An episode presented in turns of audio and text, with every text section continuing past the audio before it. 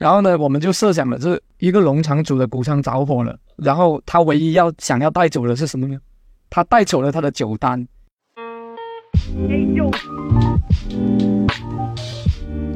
你好，欢迎收听 Marcus 旗下的播客节目，请回答普鲁斯特，我是李马克。请回答普鲁斯特是一档诚实问答型 Podcast，每一期我们都会邀请一位嘉宾来到节目里，回答基于普鲁斯特问卷的三十五个问题。通过这样的回答，让我们来听听不同的人对自己、对生活和对世界的理解。本期节目，我们邀请到的回答者是 Cover Chen。Cover 目前是设计公司 Sora 的联合创始人，同时他也是一名户外运动爱好者。这一期就和我一起来听一下 Cover 的回答。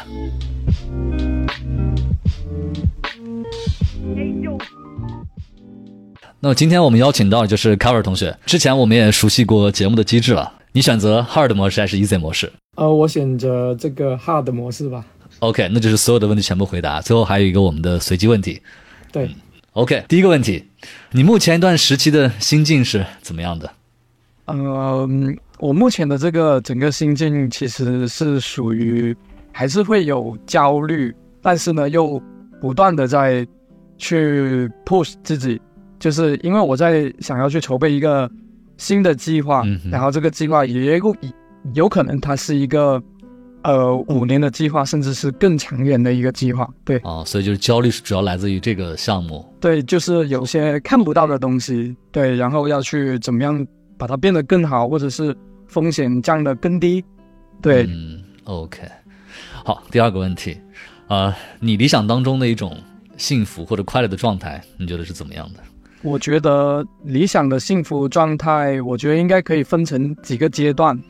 那这个阶段的话，它可能是不同的年龄，就是我我可能我七八岁的时候，呃，我我小时候一个人嘛，然后去山间野外的溪流里面去抓那些，就是溪流里面有那些鱼虾那种，啊，然后呢，我把它带回到家里，然后放在一个地方去观察它们的变化的时候，我觉得那个时候的状态很幸福，就是我嗯年轻的很小的时候，嗯，然后我读书毕业的时候，或者是我呃在工作的时候呢，我是就是那种全身心的投入到，不管是学习某种技能的时候，然后呃或者是呃在做创作到事业的时候，在做创作的时候，这个状态是非常理想的，就是很投入的这个阶段。嗯，然后在疫情期间的话呢，我可能就是我能够很自由的去户外露营，或者是去骑行、去划船。我觉得这个期间是很幸福的状态，因为呃疫情有很多地方，其实我们也看，但是有看到啊、什么上海啊，或者是一些地方做核酸，就很很多很多这种事情。反而我可以在这个过程中，我可以逃离到荒野去野外，很自由。那我我觉得是很幸福的。然后在未来的话，可能我还是觉得在当时的那个人生状态，然后可以去做一些自己内心向往的事情，我觉得一定都是幸福的。嗯，OK，好，下一个问题，三个问题。那你觉得你自己身上最显著的性格特点是什么？呃，有一个可能是比较自我，还有一个呢，啊可能就是会去审视自己的自我，就是 身边经常有人会说我我我在自己的世界里面，然后有时候嗯容易忽略了身边人的感受。但是我为什么会加我后面的那个审视呢？是我觉得我要去去审视自己，让自己变得更好。但是呢，嗯这个审视并不是说我为了去迎合别人，嗯，OK，自我和审视自我。对，OK，好，下一个问题，第四个问题，你最厌恶什么，或者最讨厌什么？这个东西可以是一个很具象的东西，也可以是一个很抽象的呃东西。惺惺作态的人，或者是广东会飞的蟑螂，或者是那种 八只脚的那种哦蜘蛛。但我我不怕蛇，我也不怕那种就是老鼠那些我都不怕，但我我就我就很怕这种东西。对，会真的说到你们广东这个会飞的蟑螂，我简直了。很巨大了，就是你住在十几楼，它晚上都可以飞上来。嗯，对，好，那下一个问题跟上一个问题可能有点关系。那你最恐惧什么？更害怕什么？恐惧的话，其实我我觉得我恐惧的是没有梦想跟没有目标，就是不知道你你接下来要干嘛。我觉得这个是会蛮恐惧的。嗯我会知道我某个时期我要去干什么，我我可能要学点什么，或者是我要去做点什么。嗯嗯，OK，好，下一个问题，呃，谁或者什么东西，你觉得会是你一生的热爱，会一直爱下去的？嗯，就是持续的去探索跟体验。就这个东西，嗯我们细一点去讲的话，就是有点像，可能呃未来嘛，就我我嗯以后，因为我现在的一生前面的事情我都在做了，但是可能到我慢慢的老去，我就会在思考，就好像有些有很多的大，就是设设计大神，他们都会一直在服务自己的甲方啊，或者持续像原研哉这些，他不断的在做。那，我会觉得，即使我不去服务了，但是呢，我还是会去，在我就是去旅行的过程中，然后去对一些很新的商业品牌，去、嗯去学习他们，去体验他们，去观察他们，因为潜移默化这种东西已经变成了生活中不会去嗯改变的一个东西，就它是一种不能说职业病吧，就本能你。你看到一个好看的东西，你会很喜欢；你看到一个很嗯。呃就是好的品牌，你会去买它，或者是去体验它。那我觉得这个东西是能够让你保持一定的活力，甚至是嗯。你对生活的热情、激情，或者是它把它变相成为你一种动力。喜欢这种东西的话，那你是需要去付出一定的代价。对，嗯。还有一个可能就是骑行，或者是远航，就是因为我觉得我自己的见识太少了，还是要更多的去亲身的去体验。对啊，对，你骑行大概多久了？从什么时候开始骑行的？就是户外文化的这个喜爱呢，就是因为我我我觉得我为什么会特别特别的喜欢骑行，而不是因为、啊我现在碰到了这个骑行火的这个事情，然后我去骑行，而是以前我没有接触到，因为我特别特别难受的一件事情呢，就是我小时候，因为很多人读小学或者是中学或者是高中，他都可以骑个自行车去学校跟自己的朋友，但我是没有的，因为我是封闭式的校园环境。哦，然后呢，我真正开始骑行的话，我应该是买入公路车，是属于二零二一年吧，二零二一年。哦。对，哦。然后就就会花时间去去去骑，然后会用、哦。呃一些 Java 的那些软件去记录里面的里程，对，类似这样。嗯。哦，对。哦，原来是这样一个契机。对对对，我我是 嗯。包括其实露营也是一样，就以前你、你想买这些品牌，就以前你你可能一几年，然后你去日本啊，你看到 Snow Peak 的那些品牌的时候，你你没有什么感触，但是其实早在一几年，就是更早的时候，你在 Go Out 的一些杂志上，你已经看过了，你已经看到这些品牌了，但是为什么你没有去买那些东西？是可能这个文化或者是这种东西在国内还没有得到嗯更多的普及。从我个人的角度来讲，就是我是我是希望就是说，呃，我去了解这个东西之后，我再去呃玩这个东西，甚至我在用的某些物品的时候，我可以去了解一下这个品牌背后的一些故事。对，嗯嗯，好，下一个问题，如果可以的话，你最想拥有哪种天赋？我觉得如果呃不能选择会飞的话，那我可能会希望我拥有隐身的技能，就是这种天赋，因为你你玩那个游戏，它里面有的选这个天赋的嘛，就像那个 那些那些英雄里面那样的，就他啊，超级具英雄。对对具备了这种天赋，然后他就可以做一些啊，让你可以大胆去想象的一些东西，就可以去去更于方便的让我去探索，就是或者是去穿行啊，去了解一些事物的过程中能更方便，甚至不用门票。哈哈哈哈 OK，对对反正就是主打一个自由，对吧？对，就比较 嗯比较随随性的这种去啊穿越不同的地方。嗯，OK，好，下一个问题，呃，对于你来说，你觉得什么是最奢侈的，或者说你做过的最奢侈的事情是什么？因为这个问题我我觉得会我会想蛮久的，就是嗯到底什么是最奢侈的？是你花了很多钱，还是说你你很难才能去做到这件事情？但我后面想了想，其实就像你去爬一个不是很难的山，然后呢、嗯又能看得到很漂亮的风景，你觉得这个东西很奢侈？或者是啊你现在在城市里面，因为灯光污染很严重嘛，对，但是你能够看得到漫天的星空，就是你。嗯因为这种事情在以前的话，你可以体验得到，但现在很难。对，对，然后还有一个就是，就像小学的时候，全校师生夜晚凌晨差不多上千人，然后一起看那个狮子座流星雨，哦哦，然后那时候还是 五百年来大爆发数量最多的时候。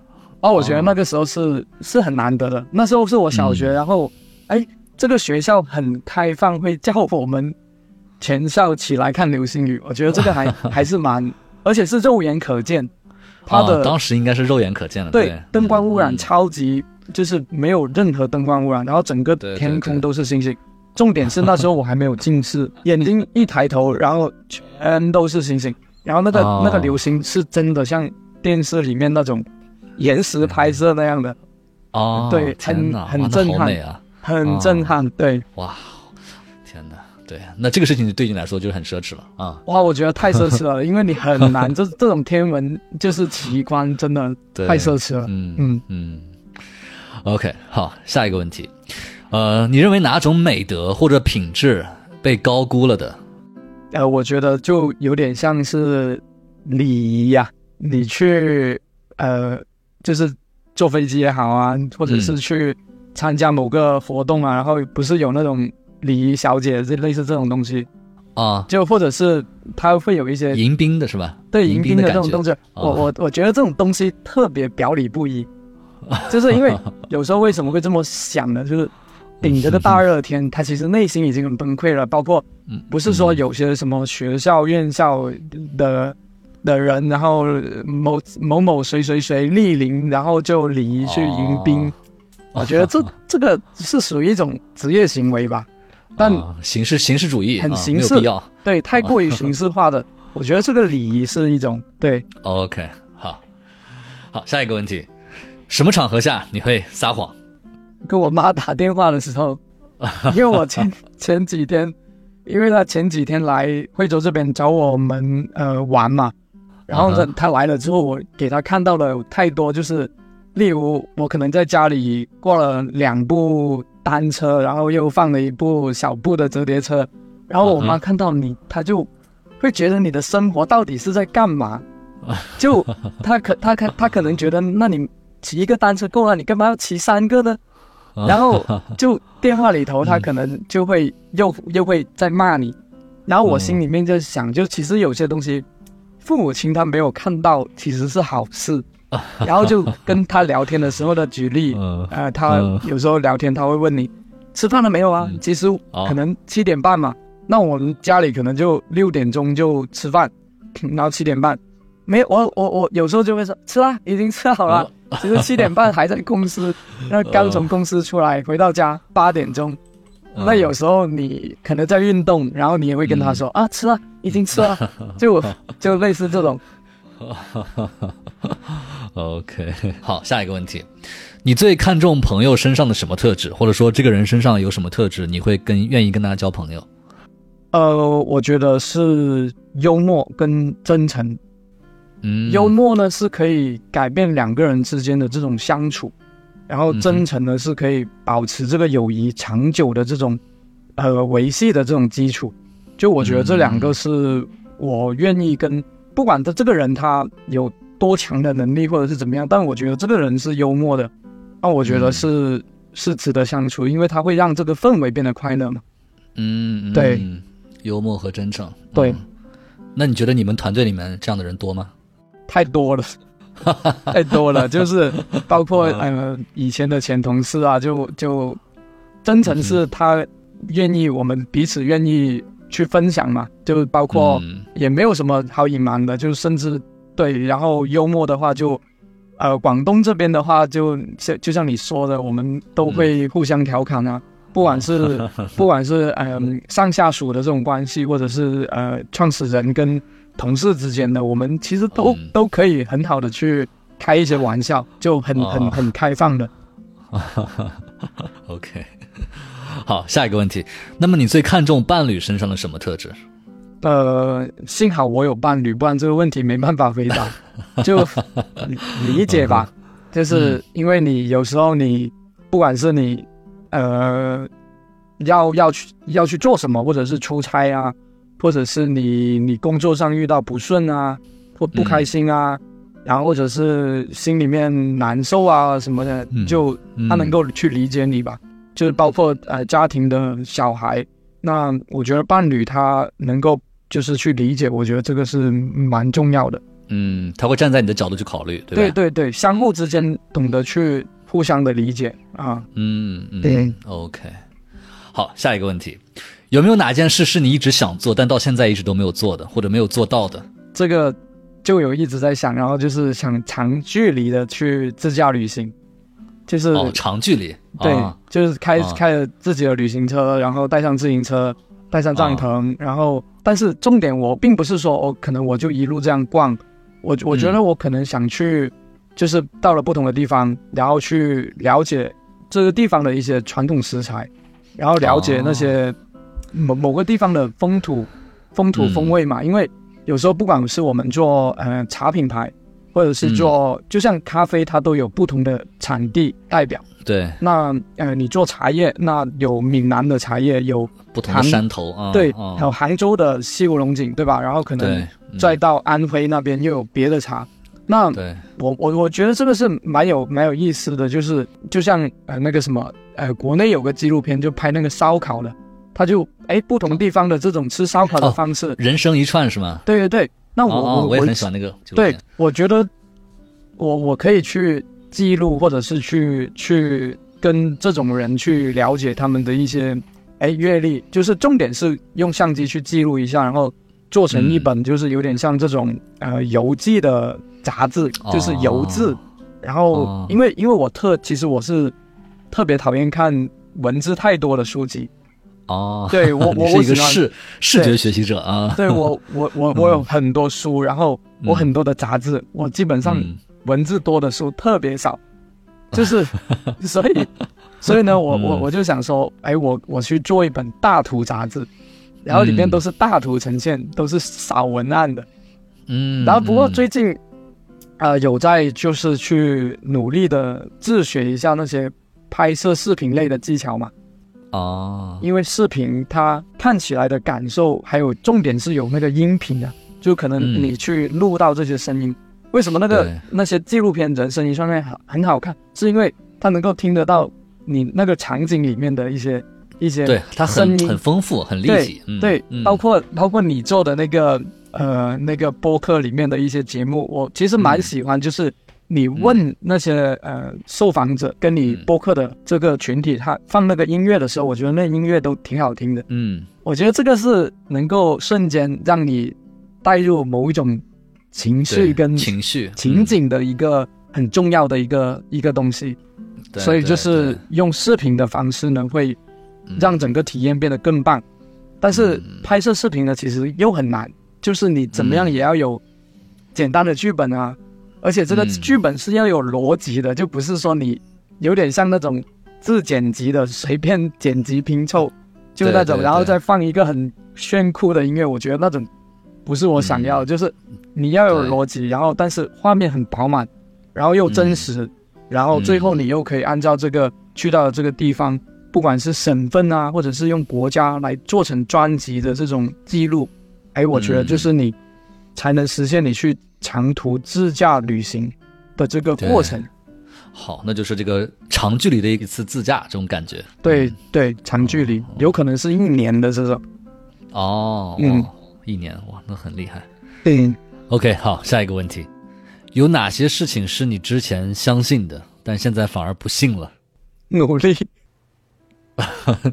努力，对，因为有些有些事情它是真的是，呃，有外在的力量的介入，也有可能有些事情是天赋。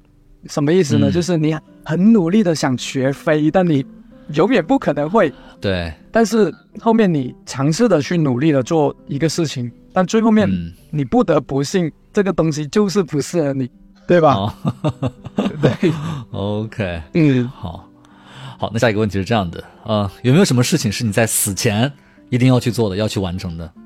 把我的珍贵的一切经历分享给我的后辈，就是例如我的妻女，然后有可能它是一个生意，也有可能是我觉得很宝贵的某个物品。嗯，那我可能希望我死后能够尽可能的在他们的记忆里面留长留存更多的时间，就我希望他们在我死后会想念我，嗯，那样我就可以托梦给他们了。相当于有一个东西可以让他们传承下去的感觉，是吧？确实，就像你做品牌也是一样，就假设如果你嗯没有想过传承这件事情，那你就在你这辈子做你想要做的任何一切，就是你自己开心就好。但是假设嗯如果你有想要传承，那我觉得嗯这个生意呢，第一，你你去考虑去做的这个生意，可能要有传承，嗯，那这样可以给到他们。但至于他们未来用白话讲，推得上不上升，就是他们懂不懂事，就看还是要看他们自己。但啊但我我能做的也就这些嘛。但我我觉得这个问题，嗯，也不是说什么我死之前我一定要去。我要去干嘛？嗯我可能要去跳伞。我跳，对于很多人可能很恐惧的事情，他可能要去做一下。但我觉得，我我这个时候其实我没办法去想象到我死的时候的那种状态，我要去做些什么事情。对，嗯嗯，除非我明天就要死了，要很迫切的去把这件事情完成。啊，对，OK，对，好的，行，下一个问题，呃，在哪些方面你对自己非常严苛，哪些方面又会比较放纵一点？两个，一个就是我的工作时间我特别严苛，嗯，然后我的私人生活我特别放纵。就什么意思呢？就是 就是以前就还没有呃创业的时候，就是在别的单位工作，嗯那我基本上是全身心投入在公司里面的。我甚至晚上嗯睡觉都是在公司睡，就是为了争取更多的睡眠时间。就是我第二天不用很早起床回到公司，啊，但我会就是有可能我晚上两三点回家冲个凉，然后又回到公司去睡觉。对，就 嗯，就会会这样子。但嗯呃，自己创业就但就包括以前提案的时候，就是很很紧急嘛。因为我刚刚嗯前面也跟你讲了，广东的包括你很多，其实嗯，整个大市场环境其实就是这样很急。，嗯，嗯那我们就需要花更多的时间去去推进。对，但不过不过这个事情在呃婚后的话就有改变很多。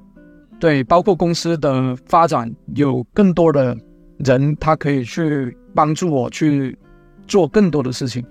嗯，对，所以我我也不用说像以前那样去对自己那么的严苛。嗯，所以现在就是生活的个人生活的时间的比例会会大了一些嘛，比之对前对吧？会会嗯会会大很多。然后呃，私人生活就怎么说呢？就我们真的可以就是说，举个例子，今天在公司、呃上班，然后嗯我们是到六点半嘛，那我们可能约好了朋友，好六点半，然后就开始开车，开一个多钟头嗯到海边，然后租个快艇，然后出去钓鱿鱼，钓到晚上十二点，然后就把 有有可能就就钓得到的话就带回来，啊呃，朋友这边的那个餐饮店里面去加工一下，然后就吃，吃完差不多到晚上凌晨两三点，好，然后喝酒，吃鱿鱼，然后就第二天起床照常上班。好，还有一个就是也就就我最近做的也是一样嘛，就是晚上突然间中午就跟朋友说，哎，最近刚好台风四号台风刚过，嗯。现在五号台风要来了嘛，然后四号台风刚过 啊，我说天气这么凉爽，要不我们今晚骑车去海边吃宵夜吧？然后我们就呃 六点半，比较随性的安排嘛，对，很随性的安排，啊然后骑到晚上回到家，凌晨四点半，来回两百公里，两百一十二公里，然后去吃个宵夜，去海边见见，就是在海边露营的朋友，就是他经常在海边冲浪，就相当于住在海边了，然后去跟约他出来吃宵夜，是吧？好，嗯我们就骑着自行车骑回来了，就就可以很随性，私人生活，哇哇，对。这个听得我有点羡慕。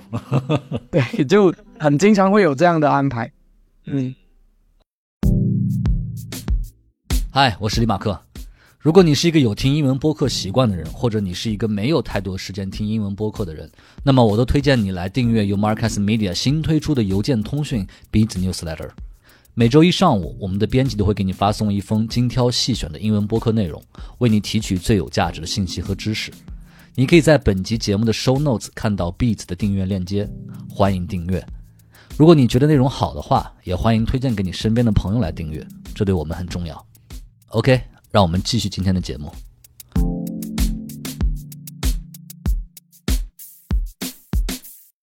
那你觉得你自己理想当中的一天是怎么样的？你想怎么度过？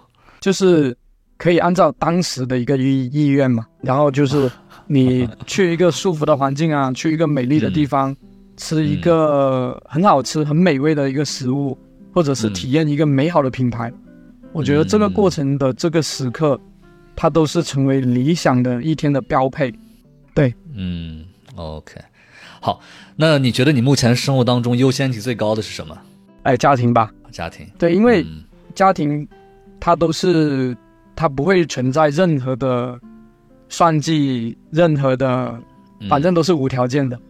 嗯，对，OK，好，那就是家庭。那你觉得你目前的生活当中最缺乏什么？嗯、一段不至于把我带入深渊的挫折，为什么？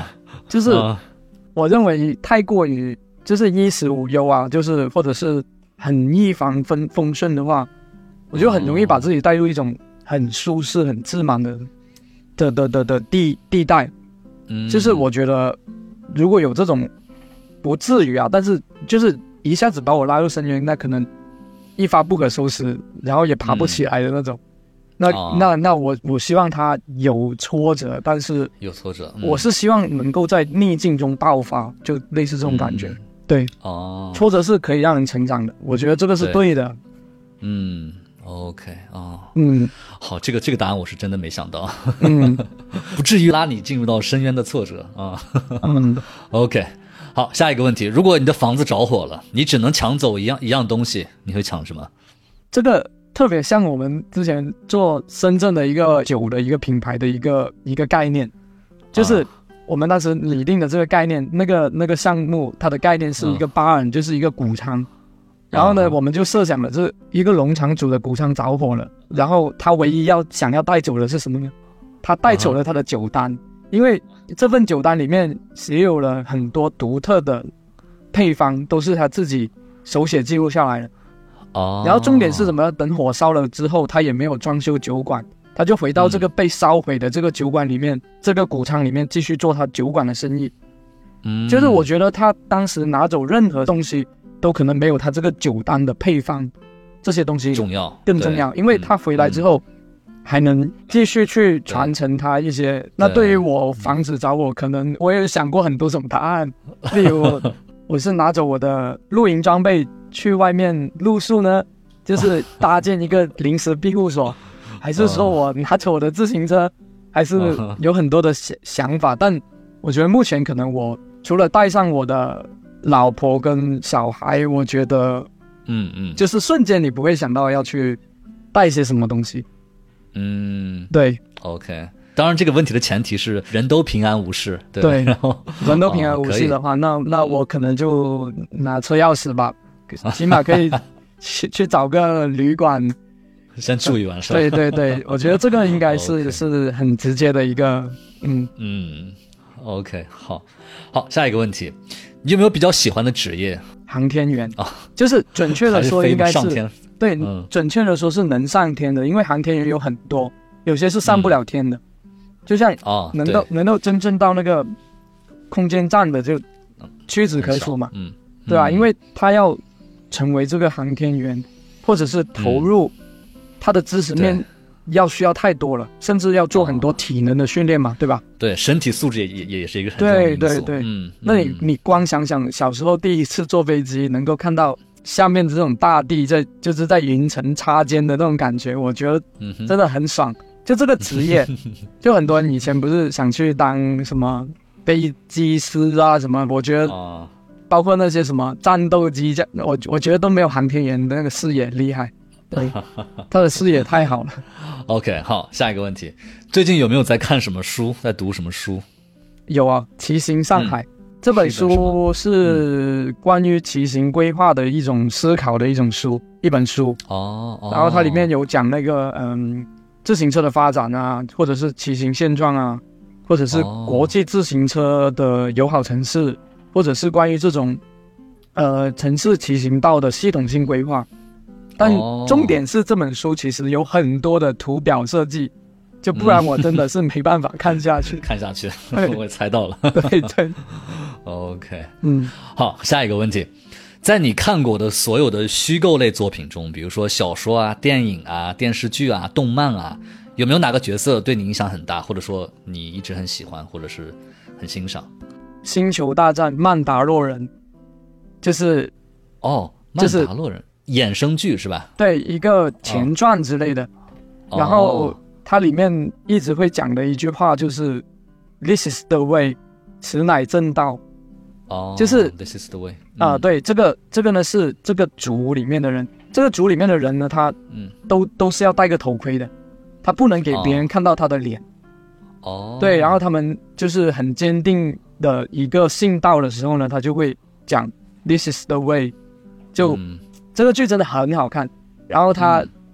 给我的感觉就是要坚持自己的一个信道，然后还有一个点呢，哦。就是你要跟志同道合的人去做事情。嗯。对，嗯，好，下一个问题，呃，如果可以的话，你最想去哪里生活？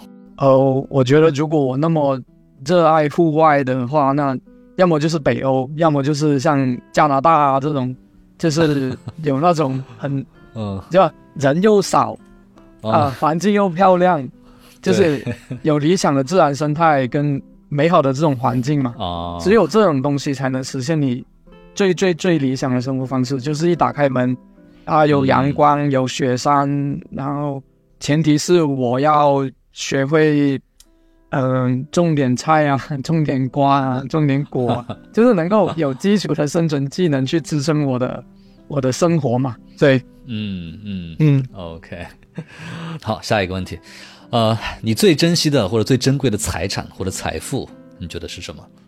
嗯、拥有无限精力的身体状态，哦，无就是限精力，相当于健康或者是就是长寿嘛。健康意味着你可以去获得更多的时间，那时间嗯等同于财富。嗯，对。好，下一个问题，呃，因为之前你你也提到一个答案跟挫折有关系嘛，就是你现在在回回看自己的这么多年的呃生活里面，有没有遇到一次非常大的困难？当时是怎么解决的，或者怎么嗯度过的？嗯你觉得我我觉得就是说，如果是嗯、工作上的，然后例如说一个案子提案或者是怎么样，你要不断的去去想出更新的方案啊，或者是什么，我觉得这种不是挫折，我觉得这种呢是属于叫做嗯你在解决问题，在思考，然后但是嗯你说像人遇到的人生中的这种困难的话，我我还是跟前面一样嘛，就是我我基本上没有遇到过很很大的困难，就是让我、哦让我觉得很很难受的，或者是怎么样。对，嗯，目前没有。OK，好，下一个问题，你觉得你自己曾经接受到过的一个最好的建议是什么？我觉得思维方式吧，就是多去逆向的去思考，或者是去想一些有反差感的东西。就是你不要按照正常的思路去去想一些东西。就像大家都在做一个事情了，那、嗯那你是不是可以有时候换个角度去想一下这件事情，它应该是怎么样子？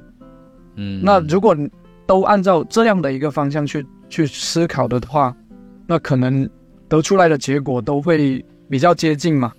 嗯，但你换个角度，或者是换种思维方式，就可能会有意想不到的东西。嗯哼，这个之前在你比如说你们做客户案例的时候，有有运用过这样的思维方式，是吧？对我，我们基本上都会鼓励，就是尽可能的去做出有反差感的一些一些东西，就不要因为刚刚我们讲了迭代太快，然后这种跟风的又特别多，那这个时候你怎么样突围呢？就是、嗯对，但但这个前提是我们要在前期做足够多的调研之后，才能给予到我们的客户能不能去，就是他接受这样的东西。嗯，对，有些是比较保守型的，那有些他是很愿意接受这种大胆的创新的。对，嗯，对，OK，好，下一个问题，人生到目前为止，你觉得自己最大的成就是什么？或者说有没有很有成就感的事情？呃，应该是拥有自己的家庭吧，就是、哦呃，因为嗯。我是这么认为的。就像你今天达成了一个成就，那嗯。我可能讲的是某另外一个东西，但其实后面还有很多个成就勋章，就是啊对。你有很多的，虽然有很多的新的烦恼，然后嗯。你会、家庭嘛，你会让你多了很多新的烦恼，然后会少了更多的时间去去做别的事情，需要花更多的精力去维系这种东西。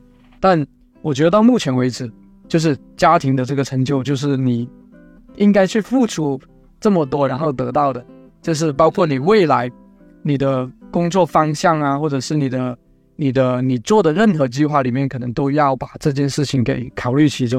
对，然后就像有一面勋成就勋章，那你这个成就勋章可能就是说，十八岁哦，你获得了十八岁成年勋章，或者是你骑行超越一年超越一万公里的勋章，或者是多少多少各种各样的勋章。但我觉得成为家庭这个条件，它具备了很多的东西，所以我觉得目前为止最大的成就应该是这个，就它里面有很多附加的成就叠加在里面，形成了一个最大的成就。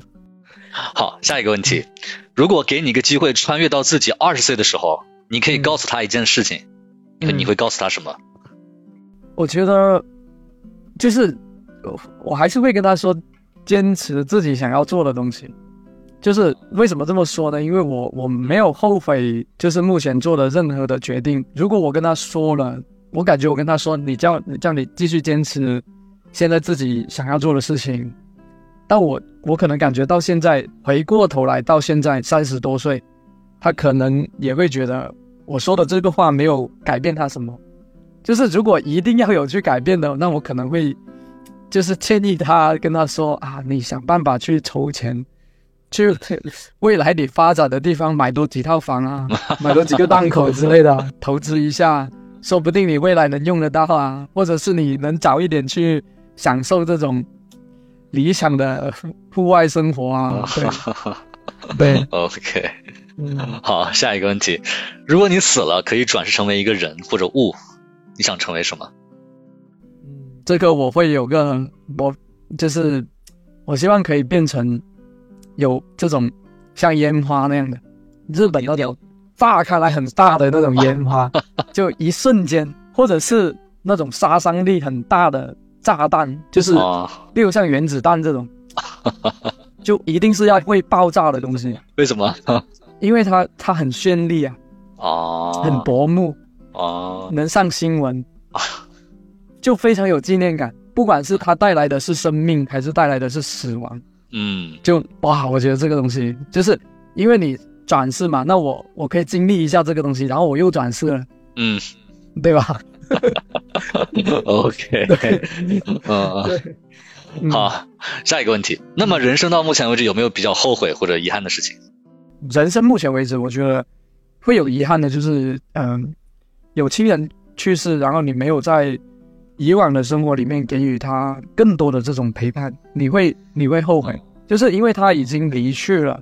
嗯。然后你再也见不到他了，你就会，我我会觉得他，就是这个这个是会后悔会遗憾的，所以这种后悔跟遗憾呢，就是想办法在现在多花点时间回去跟爸爸妈妈吃吃饭啊，过生日啊，类似这种的，就就一定是这样了。嗯。对，OK，好，下下一个问题，呃，你有没有一句人生的座右铭或者信条这样的一句话？嗯，以前的话就是就是要要要够坚定，或者是够坚持，嗯就是呃够坚坚定跟够坚持，但现在的话可能就是呃，我觉得就是要去行动起来，哦，行动起来。这个是我目前的一个信条吧，就是因为有很多事情，就是不管是事业上或者是兴趣上，很多时候都停留在一个想法，然后你在想法，你你你在想，你在计划，但你没有去做，这些东西都是空无的，嗯，就是它只停留你的想法，没人能看得到你的想法。就像我前面说，我要去花很长的时间去远游，或者是自驾，或者是去哪里做一件什么事情。但如果我一直在筹备的话，那可能这件事情就不了了之。对，所以你的梦想是需要你去行动的，嗯，就是对 OK，所以就是行动起来，嗯，对，就就我现在也是在我的自行车上面贴了一句 slogan 嘛，就是 dream need need action，就是你要去行动才能实现你的一些梦想。OK，dream 对 is action，嗯，嗯，好啊，问卷的最后一个问题，你想如何死去？以什么样的方式死去？嗯，要么舒服的死去，就是在自己种满各种农作物的花园，然后喝了几两酒之后一睡了之；要么就很高科技的睡眠过去，然后在未来可以复活。啊。对，OK，行，那现在卡尔就回答完了我们所有的问题，然后按照我们节目的惯例，在节目正式结束前，我们还会有一个随机问题，然后这个随机问题是我现场会想一个，嗯，嗯。然后稍微给我几十秒的时间让我想一下。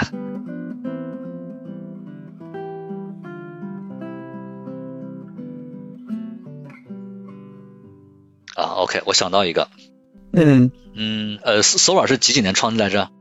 二零一五年，二零一五年创立的 Sora，嗯啊，那这个问题就跟 Sora 相关吧？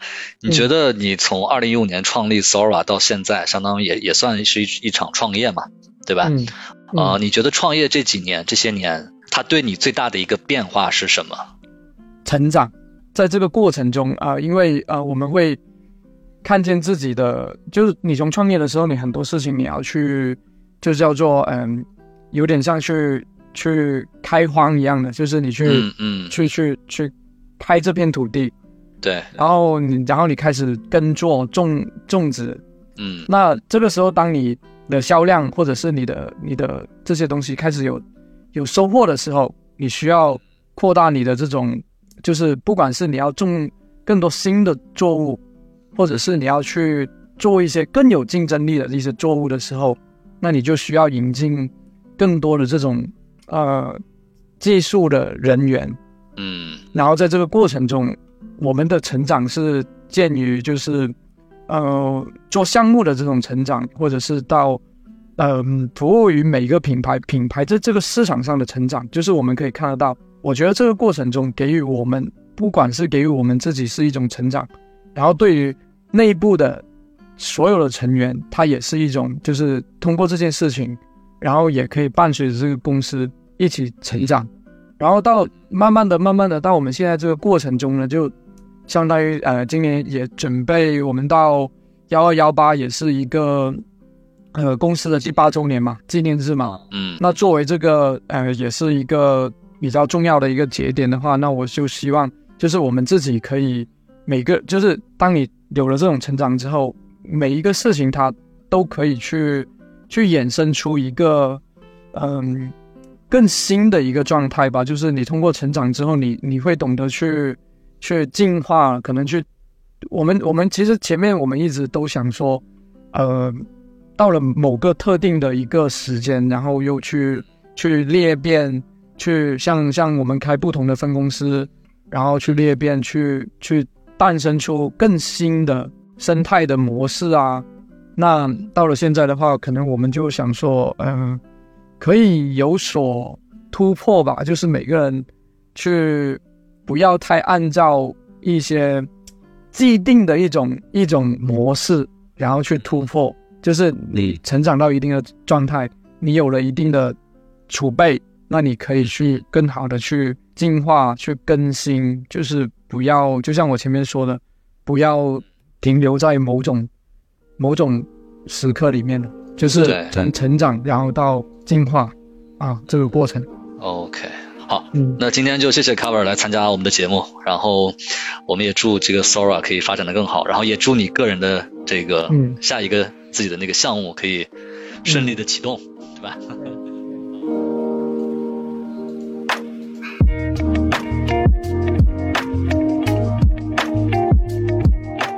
请回答普鲁斯特由 Marcus Media 制作出品。我们的节目全平台更新，我们推荐你在苹果播客、小宇宙、喜马拉雅、网易云音乐、QQ 音乐等平台订阅收听。喜欢我们的内容，欢迎给出五星好评，也欢迎留言评论。同时，也欢迎您关注 Marcast 的微博和微信公众号，我们期待您的反馈。我们也欢迎有意向的品牌来赞助支持这档播客节目，合作联系可发送邮件至 hello at marcastmedia.com。我是李马克，我们下期节目再见。